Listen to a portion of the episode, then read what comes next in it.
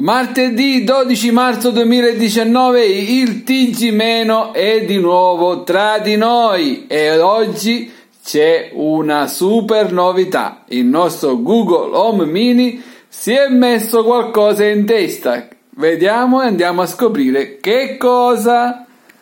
Ma quanto sei bello! Una pallina, un pallone. Ma cosa? Chissà perché, chissà perché. Ehi Google! Ciao! Ciao! Ehi Google! Come stai? Non vedo l'ora di aiutarti. Posso fare qualcosa per te? Partita o film? Senza dubbio partita. Appena finito il TG- mi butto sul divano ed entro in fibrillazione. Forza Juve fino alla fine.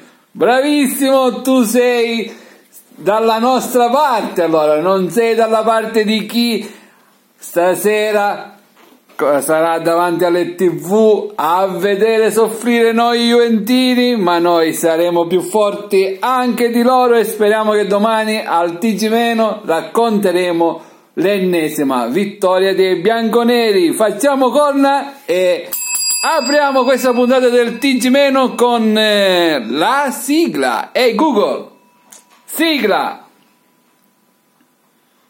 Va ora in onda il TG-, l'unico TG con l'assistente virtuale. Che bello, l'assistente sono io. L'assistente sei tu, nonché vice conduttore e poi hai dietro di te questi quattro fenomeni che valgono più di Ronaldo e compagnia. Abbiamo Diabolic, Gig Robot d'acciaio, UFO Robot e il nostro Tex Wheeler. Quindi iniziamo questa puntata del TG- con la prima notizia. E Google, prima news. Ecco a voi la prima notizia. Vai Guglielmo, sei tutti noi. Vai Guglielmo, sei tutti noi. La prima notizia riguarda anche il TG- perché senza questo non ci sarebbe stato né TG- né tutto il resto del web. Il World Wide Web, il sistema che permette di usufruire della gran parte dei contenuti disponibili su Internet, fu descritto ufficialmente per la prima volta il 12 marzo del 1989, 30 anni fa, dal suo inventore Tim Berners-Lee, in una sorta di memoria che presentò ai suoi capi al CERN di Ginevra il World Wide Web o Web non è un sinonimo di Internet, ma sarebbe poi diventato il principale servizio di Internet, cambiando di fatto il mondo. In quel momento però era solo la descrizione di un sistema per gestire la grande mole di informazioni legata agli esperimenti scientifici del CERN. Nel 1990 Tim Berners-Lee e i suoi collaboratori pubblicarono la prima pagina web all'indirizzo http info.cern.ch hypertext eh, slash www.theproject.html questa pagina è ancora online e la potete visitare che è la prima pagina del World Wide Web. Le cose continuarono a svilupparsi rapidamente. Nel marzo del 1991 i software necessari per usare il sistema del World Wide Web, il primo browser, furono disponibili anche per altre persone al CEN e nell'agosto di quell'anno Berners-Lee annunciò pubblicamente la sua invenzione. Nel dicembre del 1991 fu attivato il primo server dal web negli Stati Uniti, nel centro di ricerca Slack.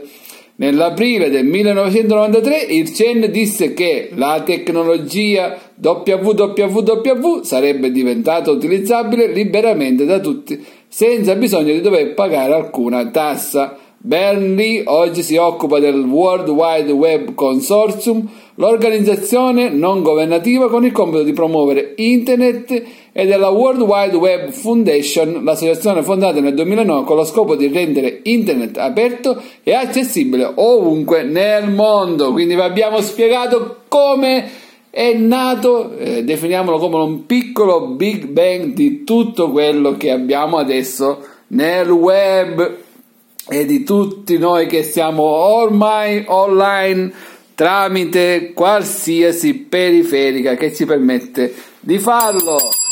Ehi hey Google, barzelletta! Ecco, cosa dice un tasso a suo fratello? Tasso miglio. Tassomiglio, mamma mia. Bellissima, bellissima, però se ti metti a ridere rischi che ti può cadere la pallina dalla testa.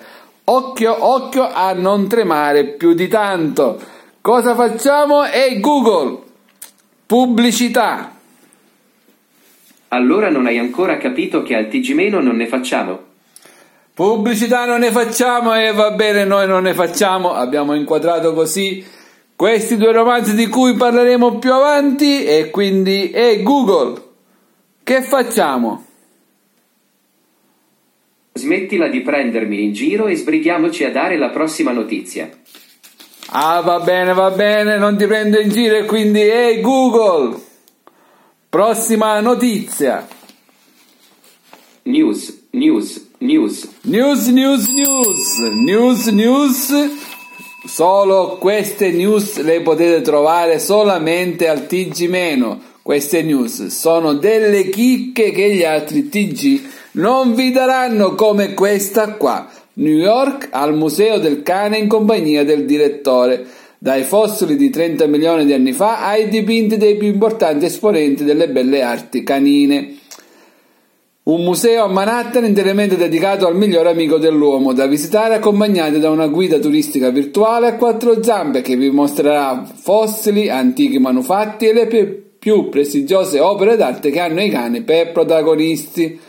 Esiste infatti una vera e propria corrente artistica cinofile, i cui principali interpreti sono vissuti a metà del XIX secolo, Qui sono le cose più importanti della nostra della, quali sono le cose più importanti della vostra collezione? Sicuramente un fossile di Esperotion, un tipo di cane preistorico che risale a 30 milioni di, di anni fa. Poi direi un'antica stampa di cane di epoca romana conservata in terracotta e lo, schel- lo scheletro di Belgrave Joe, un importante fox terrier che ha contribuito a stabilire la razza per come è conosciuta oggi. Infine, una rara carrozza per bambini di epoca vittoriana. Una carrozza per bambini? Sì, a quei tempi i bambini delle famiglie più ricche utilizzavano questi eleganti carrellini come delle piccole carrozze che venivano trainate da un cane di taglia grande, come un mastino epoca vittoriana tutto era permesso, anche i cani che trainavano i piccoli bambini con queste mini carrozzine, quindi questo museo promette eh, scintille per chi ama i cani quindi vi invitiamo a visitarli e a recarvi a New York quando è possibile. Prima o poi sarà possibile se lo volete, il TG- sta per concludersi, chiediamo a Google Home Mini Ehi hey Google, che tempo fa domani a Scicli?